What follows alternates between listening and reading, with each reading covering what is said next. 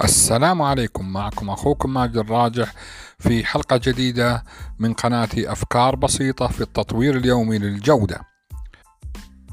اليوم حنتكلم عن نماذج التدقيق أو ال check sheet أو ال check list ما هي وكيفية الاستفادة منها وكيف يمكن أن نطور الجودة في عملنا بمجرد استخدامها؟ وأرجو من الله أن نوفق في هذا. فلنبدأ. ما هي قوائم المراجعة والتدقيق أو ال check list؟ هي قوائم التحقق أو قوائم التحكم أو قوائم المراجعة أو قوائم التدقيق ولها أسامي كثيرة.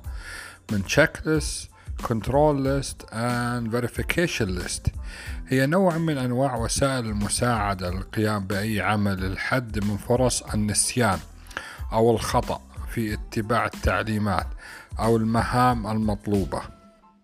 ماذا يعني هذا؟ يعني أن قوائم التدقيق أو التشيك ليست هي مساعد للذاكرة البشرية لزيادة التركيز والانتباه ولضمان أداء المهام المطلوبة والآن لنسأل سؤالا مهما من يحتاجها؟ بكل بساطة أي إنسان يحتاج أن يتقن عمله أو يضمن استمرارية المستوى ذاته في أداء العمل يحتاجها. كل الناس الذين يقومون بأنشطة وأعمال متكررة أو للتحقق من قائمة المتطلبات أو لجمع بيانات بطريقة منظمة ومنتظمة يحتاجونها. فلنأخذ أمثلة على استخدام قوائم التفتيش تشيك ليست فيمكن استخدامها للتحقق من وصفات منتج. كمثال لدينا طبخة لدينا منتج كاسطوانة ككرسي كغرفة. كذلك تستخدم أيضا في المشاريع في التفتيش. المشاريع وتأكد من طابقة المواصفات كحجم معين طريقة استخدام. كذلك تستخدم أيضا للتحقق من تطبيق المواصفات والمقاييس الخاصة بالجودة وأيضا تستخدم للحصول على معلومات منتظمة وموحدة كعملية آه، تقييد بيانات لمنشأة أو كعملية تأكد من أن آه، مستشفى أخذ المعلومات المطلوبة قبل دخول المريض.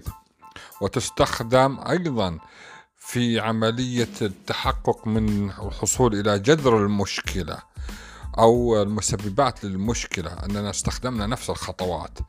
باختصار قوائم التدقيق أو التشيك تستخدم لضمان أن لا ينسى العامل أو المستخدم أي شيء أثناء أدائه مهمته.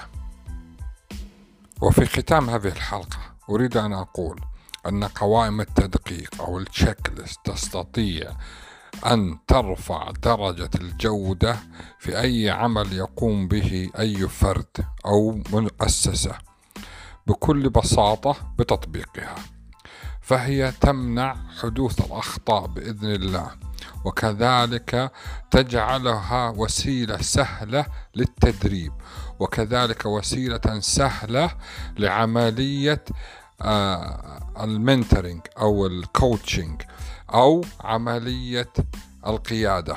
فهي بخطوات سهلة تجعل عملية نقل المعلومات من شخص إلى شخص سهلة وسلسة حيث أنه يوجد هناك هيكلة أو طرق طريقة منظمة لعملية الشرح. لذلك دائما أهل الجودة ينصحون باستخدام التشيك ليست ويمكن في حلقات قادمة نتكلم عن كيفية بناء هذه بإذن الله.